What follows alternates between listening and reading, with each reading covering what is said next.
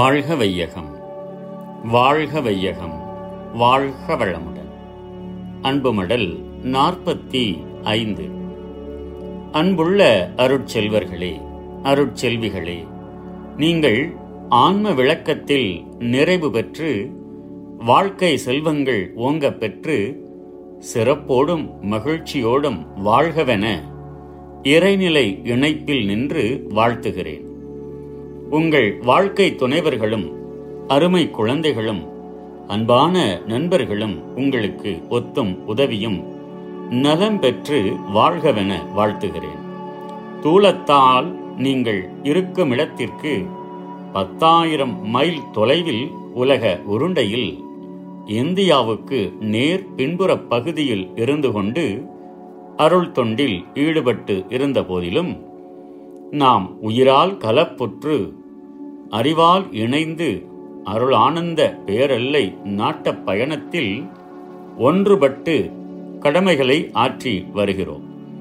நாம் பெற்ற இன்பம் பெருக இவ்வையகம் எனும் வாக்குக்கு ஒப்ப நமது அருள் விளக்கம் பல நாட்டினருக்கும் பயன்பட பரப்பிக்கொண்டு அதனால் எழும் மகிழ்ச்சியில் அமைதி பெறுகிறோம்.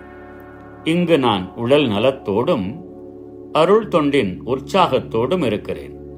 திரு எம். எல். ஷர்மா அவர்கள் பூரணமாக நலமடைந்து விட்டார். அக்டோபர் மாதம் முதல் வாரத்தில் அவர் காரியாலயத்திற்கு போக இருக்கிறார்.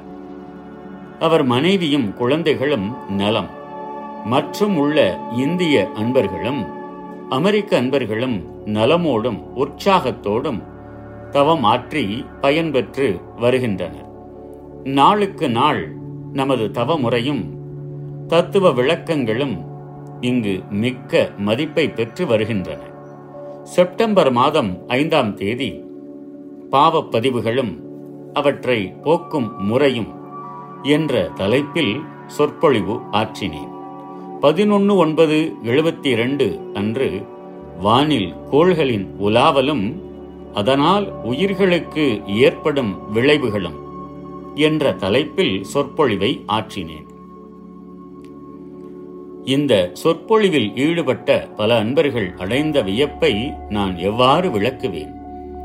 இங்கு பிளானட்டோரியம் என்று ஒரு காட்சி சாலை இருக்கிறது. கோள்கள் வானில் எவ்வாறு உலவி வருகின்றன என்று விரிவாக விளக்குகின்றனர் கட்டணம் ரூபாய் பதினான்கு. அதை சிலர் முன்னமே பார்த்துள்ளனர். பிறகு சிலர் பார்த்து விளக்கம் பெற்றனர். கோள்களின் இடமாற்றத்தால் எவ்வாறு உயிர்களுக்கு ரசாயன விளைவுகள் ஏற்படுகின்றன?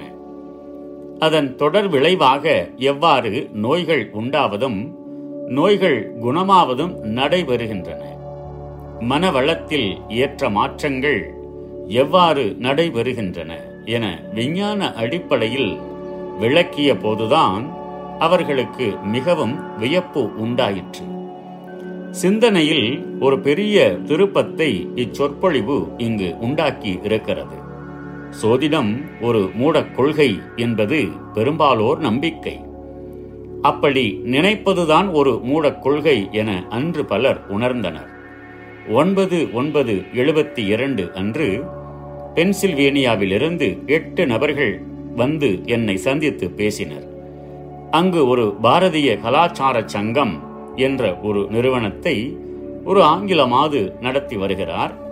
அவர் இரண்டு தடவை இந்தியாவுக்கு வந்து பல யோகிகளை சந்தித்திருக்கிறாராம். மீண்டும் அடுத்த ஆண்டு அங்கு வந்து நிரந்தரமாக தங்கி அமைதியான ஆன்மீக வாழ்வை நடத்த விரும்புகிறார். அந்த அம்மையார் தன் பெயரை சக்தி என்று வைத்துக் கொண்டிருக்கிறார். இந்திய நாடும் கலாச்சாரமும் தான் உலகுக்கு நல்வழி காட்ட வல்லது என போற்றி புகழ்கிறார். அன்று அவரோடு மற்றும் மூன்று இளைஞர்கள் குண்டலினி தீட்சை பெற்றனர். அன்றே நியூயார்க் நகரத்திலிருந்து திருமதி மார்த்தா லின் ஜான்சன் என்பவரும் ஒரு கத்தோலிக்க பாதிரியார் திரு குவர்க் என்பவரும் நமது யோக பயிற்சியை பெற்றனர். திருமதி மார்த்தா என்பவர் ஒரு மனோதத்துவ ஆராய்ச்சி குழுவை சேர்ந்தவர். இந்திய நாட்டு யோகிகள் ஞானிகள் இவர்களை பற்றியும் கீதை உபனிஷத்துக்களையும் நன்றாக படித்து அல்லும் பகலும் ஆன்ம விசாரணையில் ஈடுபட்டு சந்தித்து பேச வருகிறார். அவரோடு சேர்ந்த சில அன்பர்களும் என்னை சந்தித்து பேச வேண்டுமென்று விரும்பினார்களாம். ஆகவே என்னை அவர் இல்லத்தில் வந்து தங்கி ஒரு பத்து நாட்களாகிலும் அன்பர்களுக்கு அருள் விளக்கம் செய்ய வேண்டுமென கேட்டுக்கொண்டார். வாஷிங்டனில் உள்ள நமது யோகா மன்ற அன்பர்களும் மீண்டும் ஒரு முறை அங்கு வந்து ஒரு வாரம் தங்கி போகும்படி வேண்டிக் கொண்டனர். ஏர் இந்தியா நிறுவனம் லண்டனில் நான் இறங்க அனுமதிக்கும் என்று நினைத்து முதலில் ஒன்று பத்து எழுபத்தி இரண்டு அன்று லண்டன் போவதாக இருந்தேன். அதற்காக அமெரிக்க அலுவல்களை திட்டமிட்டு சுருக்கிக் கொண்டேன். பிறகு ஏர் இந்தியா நிறுவனத்திடமிருந்து கடிதம் வந்தது லண்டனில் இறங்க இந்த ரிட்டர்ன் டிக்கெட் செல்லாது என்று அவர்கள் தெரிவித்தனர். இதனால் முப்பது ஒன்பது எழுபத்தி இரண்டு அன்று டெல்லிக்கு புறப்பட்டு விடலாம் என எண்ணியிருந்தேன். அதன் பிறகு ஏற்பட்ட அவசியம் நான் மேலும் சில நாட்கள் தங்க வேண்டியதாயிற்று. எப்படியும் இருபத்தி ஒன்று பத்து எழுபத்தி இரண்டு அன்று புறப்பட்டு இருபத்தி மூணு பத்து எழுபத்தி இரண்டு அன்று டெல்லி வந்து தீபாவளிக்குள்ளாக சென்னை வந்து சேர்ந்து விடுவேன். பனிரெண்டு ஒன்பது எழுபத்தி இரண்டு அன்று நியூயார்க் நகரத்திலிருந்து என்னை அழைத்து போக திருமதி மார்த்தாவும் மற்ற நண்பர்களும் வந்தனர். அவர்களோடு நான் அன்று மாலை ஏழு மணிக்கு நியூயார்க் வந்து சேர்ந்தேன். நாள்தோறும் திருமதி மார்த்தாவும் பாதிரியார் அவர்களும் ஒழுங்காக யோகம் பயில்கின்றனர் நமது புதிய முறை உடற்பயிற்சி இங்குள்ளவர்களுக்கு மிகவும் பிடித்திருக்கிறது. எல்லா உணர்வாளர்களுக்கும் கற்றுக் கொடுத்திருக்கிறேன். இருபத்தி ஐந்து ஒன்பது எழுபத்தி ரெண்டு மாலை இங்கு ஒரு கருத்தரங்கு நடைபெற்றது. இது அமெரிக்க மனோதத்துவ ஆராய்ச்சி கழகத்தால் நடத்தப்பெற்றது. மதமும் மனோதத்துவ விஞ்ஞானமும் என்பதுதான் பொருள். மூன்று பேரறிஞர்கள் பேசினார்கள். மூவரும் கடைசியில் ஒரு குறிப்பை காட்டினர். மதத்தின் மீது மக்களுக்கு நம்பிக்கை குறைந்து வருகிறது. கடவுளை பற்றியும் அன்மாவை பற்றியும் மத தலைவர்கள் குருமார்கள் நன்றாக அறிந்து கொள்ளவும் அவர்கள் மக்களுக்கு தெளிவான முறையில் விஞ்ஞான அடிப்படையில் விளக்கம் கூறவும் வேண்டும். அதற்கு ஏற்றபடி ஏற்பாடுகளை செய்ய வேண்டியது நமது முதற் பணி என்று விளக்கினார்கள். இந்த கருத்தரங்கில் கலந்து கொள்ள நுழைவு கட்டணம் இரண்டு டாலர்கள். நாங்கள் மூவரும் கூட்டத்தில் கலந்து கொண்டோம். கூட்டம் முடிந்த பிறகு பேச்சாளர்கள் ஒவ்வொருவரும் மேடையை விட்டு இறங்கி வந்து என்னோடு கைகுலுக்கி நலம் விசாரித்தார்கள். எனது உடையிலிருந்து குறிப்பறிந்து அவர்கள் மரியாதை செலுத்தினர். அவர்கள் ஒருவர் டாக்டர் ஹெர்பர்ட் ராபி என்னும் ஒரு ஜூவிஸ் பாதிரியார். அவர் சுமார் பதினைந்து நிமிடங்கள் என்னோடு பேசியிருந்து அவர் காரிலேயே எங்கள் மூவரையும் அழைத்து வந்து இல்லத்தில் விட்டுச் சென்றார். பிறகு அவர் மூன்று பத்து எழுபத்தி இரண்டு அன்று வந்து தீட்சை பெற்றுக் கொண்டார். அமெரிக்க அறிஞர்களிடையே இப்போது ஆன்மீக ஆர்வம் ஓங்கி வருகின்றது. செல்வத்தில் புரளுகின்றனர். வாழ்க்கை வசதி உச்சகட்டம் பெருகிவிட்டன. வாழ்க்கை எந்திரம் போன்று விரைவாக நடைபெறுகின்றது. எல்லாம் எந்திரமயம். எனினும் மனதில் அமைதி இல்லை. வெறுப்பும் சலிப்பும் பெருகிக் கொண்டிருக்கின்றன. ஒவ்வொரு குடும்பத்திலும் பல சிக்கல்கள். சென்ற மாதம் ஒரு பிரபல வழக்கறிஞர் ஒரு பெருங்கூட்டத்தில் சொற்பொழிவு செய்தார். சமுதாயத்தில் சிக்கல் பெருகி அமைதி குலைந்து வருகிறது. நாம் ஆன்மீக வளர்ச்சிக்கு ஏற்றபடி திட்டமிட்டு நாட்டை சீர் செய்வதுதான் நமது முதற் கடமை என்று பேசியுள்ளார். எல்லோருடைய உள்ளங்களிலும் ஒரு பொதுவான உயர் கருத்து உருவாகி வெளிப்படுகின்றது. இந்திய நாட்டு ஞானிகள் காட்டியுள்ள தத்துவ விளக்கங்களும் அங்குள்ள சமுதாய அமைப்பு முறையும் மிகச் சிறந்ததாக இருக்கின்றன என்று கூறுகின்றனர். இந்த புனிதமான தேவையை உணர்ந்து இந்திய நாட்டு யோகிகளும் ஞானிகளும் தொண்டாற்றி இந்த நாட்டுக்கு உதவ வேண்டியது கடமையாகும். இங்கு பல யோகிகள் தொண்டாற்றி வருகின்றனர். ஆனால் பெரும்பாலும் ஆசன பயிற்சியே முக்கியமாக சொல்லிக் கொடுக்கின்றனர். சிவோகம் ஓம் மற்றும் சில கடவுட் பெயர்களை சொல்லிக் கொடுத்து உச்சரிப்பு மூலம் தவம் செய்யும்படி பயிற்சி அளிக்கின்றன. பெரும்பாலும் இங்குள்ள தியான முறை இந்த அளவில்தான் பரவி இருக்கின்றது.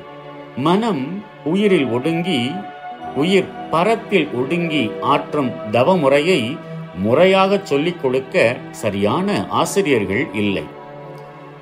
ஒரு சிலர் மூச்சு பயிற்சியாலும் சில வன்முறையாலும் குண்டலினி எழுப்பும் முறைகளை சொல்லிக் கொடுக்கின்றனர். இத்தகைய பயிற்சி முறையால் உடல் நலம் கெட்டு பல சிக்கல்களுக்கும் சிலர் உள்ளாகி தவிக்கின்றனர். இத்தகைய அன்பர்கள் வந்தால் முதலில் குண்டலினியை எழுப்பி ஆக்கினையில் நிறுத்தி இவர்களுக்கு நன்றாக உணர்வு வந்த பிறகு ஒரு மணி நேரத்தில் சாந்தி யோகம் கொடுக்கிறேன். அவர்களுக்கு ஒரு வாரம் இரண்டு வாரம் சென்றபின் எல்லா தொந்தரவுகளும் குறைந்து அமைதி உண்டாகின்றது. பிறகு முறையான பயிற்சி அளிக்கிறேன். குண்டலினி யோகமும் அத்வைத தத்துவமும் விஞ்ஞான அடிப்படையில் விளக்கினால் அதுவும் இங்குள்ள நிலைமைக்கு ஏற்றதாக இருக்கின்றன. நமது ஆங்கில யோகா நூலுக்கு யோகா ஃபார் மாடர்னேஜ் நல்ல வரவேற்பு இருக்கிறது. எனினும் பதிப்பகத்தார் எவரும் அதை அச்சடிக்க துணிவு கொள்ளவில்லை. காலத்தால் அதுவும் நடைபெற்றுவிடும். இப்போது பல இடங்களிலிருந்து எனக்கு அழைப்புகள் வருகின்றன. எப்படி செல்வது? California Hawaii Chicago Canada. இந்த இடங்களில் நமது யோகா முறை மிக எளிதில் பரவும். இப்போது அன்பர்கள் ஒத்தாசை மேற்கண்ட இடங்களிலெல்லாம் இருக்கின்றது. இங்கு சில மாதங்கள் இருந்தால் போதாது. இரண்டு ஆண்டுகள் தொடர்ந்து பணியாற்ற வேண்டும். முக்கியமான இடங்களில் சங்கங்கள் அமைத்து ஆங்காங்கு ஞான ஆசிரியரை தேர்ந்து அவர்கள் மூலம் நமது கொள்கைகளை பரப்ப முயல வேண்டும். இதுவரை பத்து ஞான ஆசிரியர்களை தேர்வு செய்திருக்கிறேன். அவர்கள் முறையாக பயிற்சி செய்து வருகின்றனர். எனினும் ஓர் ஆண்டு செல்ல வேண்டும். அடுத்த ஆண்டும் இங்கு வந்து அவர்களை முழுமையாக்கி விட வேண்டும். திருவருள் ஏற்பாட்டின்படி நடக்கட்டும். நமது கடமையை உணர்ந்து ஆவண செய்வோம்.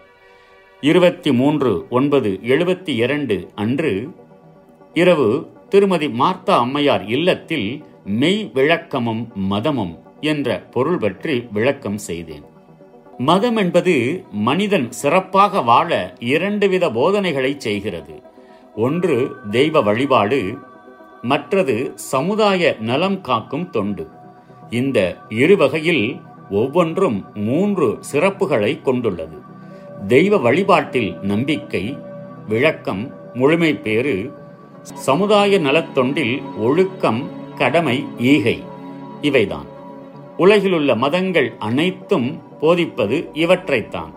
எனினும் தெய்வ வழிபாட்டில் விளக்கமும் முழுமை பேரும் அடைய மக்களுக்கு வாய்ப்பு குறைந்துவிட்டது காரணம் தன்னிலை உணர்ந்தவர்கள் மத குருமார்களாக வராததுதான் என்று கூறி பிறகு மெய்ப்பொருள் சக்தி தோற்றம் உணர்வு ட்ரூத் எனர்ஜி மாஸ் கான்சியஸ்னஸ் என்ற நால் வகையில் பிரபஞ்ச இயக்கங்களை பிரித்து விளக்கினேன்.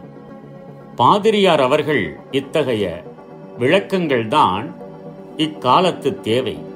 மிகவும் தெளிவாகவும் விஞ்ஞான முறையிலும் இருக்கின்றதென பாராட்டினார். திரு கிளிப்டன் ஆர். வீலர் என்ற ஒரு ஓவியர் கடைசி வரையில் இருந்து விளக்கங்களை கேட்டுவிட்டு கூறினார் எவ்வளவு அழகாகவும் சுருக்கமாகவும் தெளிவாகவும் யோகியார் இன்று தத்துவ விளக்கம் செய்தார். இதுபோலன்றி பலர் தத்துவ விளக்கம் கூறுவதாக கூறி மனதை குழப்பி விடுகிறார்களே என்று வருந்தி என்னை பார்த்து உங்கள் விளக்கம் எனக்கு மிகவும் பிடித்திருக்கிறது என்றார். அவர் போன பிறகு திரு. மார்த்தா அம்மையார் அவரை பற்றி கூறினார்கள். இவர் விஞ்ஞானமின்றி எதையும் நம்ப மாட்டார். உங்களிடம் பல கேள்விகளை கேட்கவே இங்கு வந்தார். நீங்கள் செய்த சொற்பொழிவு அவர் மனதை கவர்ந்ததோடு அவர் வினாக்கள் எல்லாம் விடைகளாக மாறிவிட்டன. நானும் இதுவரையில் படித்த நூல்களுக்கெல்லாம் இன்று தெளிவான விளக்கம் பெற்றேன் என்றார். இங்கு பெண்களும் ஆன்மீகத் துறையில் மிகவும் தீவிரமாக ஈடுபடுகின்றனர். இந்நாட்டில் ஆண்களும் பெண்களும் முதலில் தங்கள் கல்வியையும் திறமையையும் வளர்த்துக் கொள்ளுகின்றனர். கார் ஓட்டுதல் டைப் அடித்தல் சமையல் செய்தல் சுத்தமாகவும் கவர்ச்சியாகவும் வைத்துக் கொள்ளுதல் முதலிய திறமைகளை பொதுவாக எல்லோரும் உடையவர்களாக இருக்கின்றனர் எல்லோருக்கும் செல்வம் சேர்க்கும் திறமை இருக்கிறது. அதற்கு ஏற்ப வேலை வாய்ப்பும் சமுதாயத்தில் இருக்கிறது. நிலவளமும் நீர்வளமும் பொருந்தியுள்ள நாடு இது. வாழ்க்கை துறைகள் எல்லாவற்றிலும் விஞ்ஞானம் ஊடுருவி சிறப்பு செய்து வருகின்றது.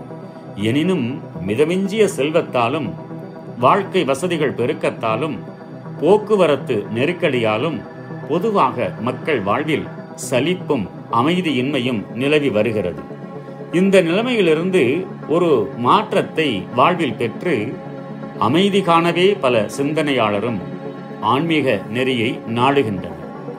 இருபத்தி எட்டு ஒன்பது எழுபத்தி ரெண்டு. இந்த நாள் எனது அமெரிக்க நாட்டு பயணத்தில் ஒரு குறிப்பிடத்தக்க நாள். எதிர்பாராத விதத்தில் ஒரு டெலிவிஷனில் காட்சி அளித்து குண்டலினி யோகத்தை பற்றி பேச வாய்ப்பு ஏற்பட்டது. திருமதி மார்த்தாவும் பாதிரியார் குவர்க்கும் உளவியல் சம்பந்தமாக டெலிவிஷனில் பேட்டி அளித்து பேச அன்று ஏற்பாடு ஆகியிருந்தது.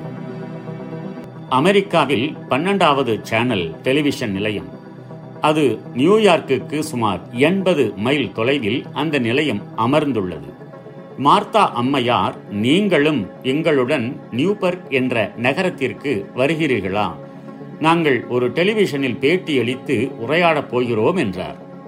சரி என்று ஒப்புக்கொண்டேன். மறுநாள் பகல் ஒரு மணிக்கு நியூயார்க்கிலிருந்து புறப்பட்டு கார் மூலம் மூன்று மணிக்கு நியூபர்க் போய் சேர்ந்தோம். அவர்களோடு நான் வருவதை முன்னமே டிவி நிலைய அதிகாரி அவர்களுக்கு மார்த்தா அம்மையார் டெலிபோன் மூலம் அறிவித்து விட்டார். இந்திய நாட்டு ஞானியர் ஒருவர் வருகிறார் என்று தெரிவித்தவுடன் அந்த டிவி நிலையத்தின் முக்கிய பொறுப்பாளி அம்மையார் அவர் நண்பர்கள் பலருக்கும் தெரிவித்தார். நாங்கள் போய் சேர்ந்தபோது எல்லோரும் எங்களுக்காக காத்திருந்து வரவேற்பு அளித்தனர். ஒரு பெரிய விருந்தும் ஏற்பாடாகி இருந்தது. பேட்டி கண்டு வினா எழுப்ப உள்ள திரு நான்சி அம்மையாருக்கு என்னை திருமதி மார்த்தா அறிமுகம் செய்தார். அவர் சிறிது நேரம் என்னோடு பேசினார். பல வினாக்கள் எழுப்பி யோகம் ஞானம் மதம் ஆன்மா கடவுள் எல்லாவற்றுக்கும் விடை பெற்றார். அவருக்கு அளவுக்கு மீறிய உற்சாகம் ஏற்பட்டு விட்டது. டிவி காட்சி படம் எடுக்கவும் ஒளிப்பதிவு செய்யவும் ஏற்பாடு செய்யப்பட்டது. நாங்கள் மூவரும் வரிசையாக நாற்காலிகளில் அமர்த்தப்பட்டோம். திருமதி நான்சி அம்மையார் முதலில் பாதிரியார் அவர்களையும் பிறகு மார்த்தா அம்மையாரையும் ஒவ்வொரு கேள்வி கேட்டு பின் என்னிடம் பேசினார். என்னை பற்றியும் நமது இந்திய நாட்டை பற்றியும் அங்குள்ள ஆன்மீக செல்வம் பற்றியும் நான் வந்த நோக்கம் செய்யும் பணி தங்கும் காலம் குண்டலினி யோக விளக்கம் பயன் எல்லாவற்றையும் பற்றி விசாரித்து பதில் பெற்றார்.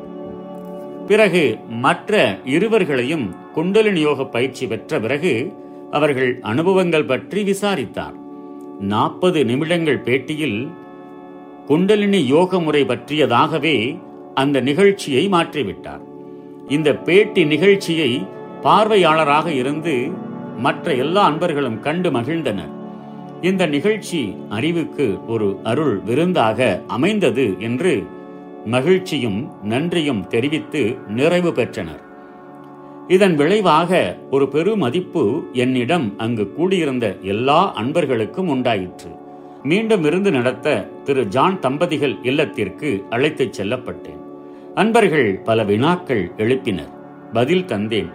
ஏதேனும் ஒரு சுருக்கமான சொற்பொழிவு ஆற்ற வேண்டுமென வேண்டினர். மனித அறிவின் வளர்ச்சியும் பிறப்பின் நோக்கமும்.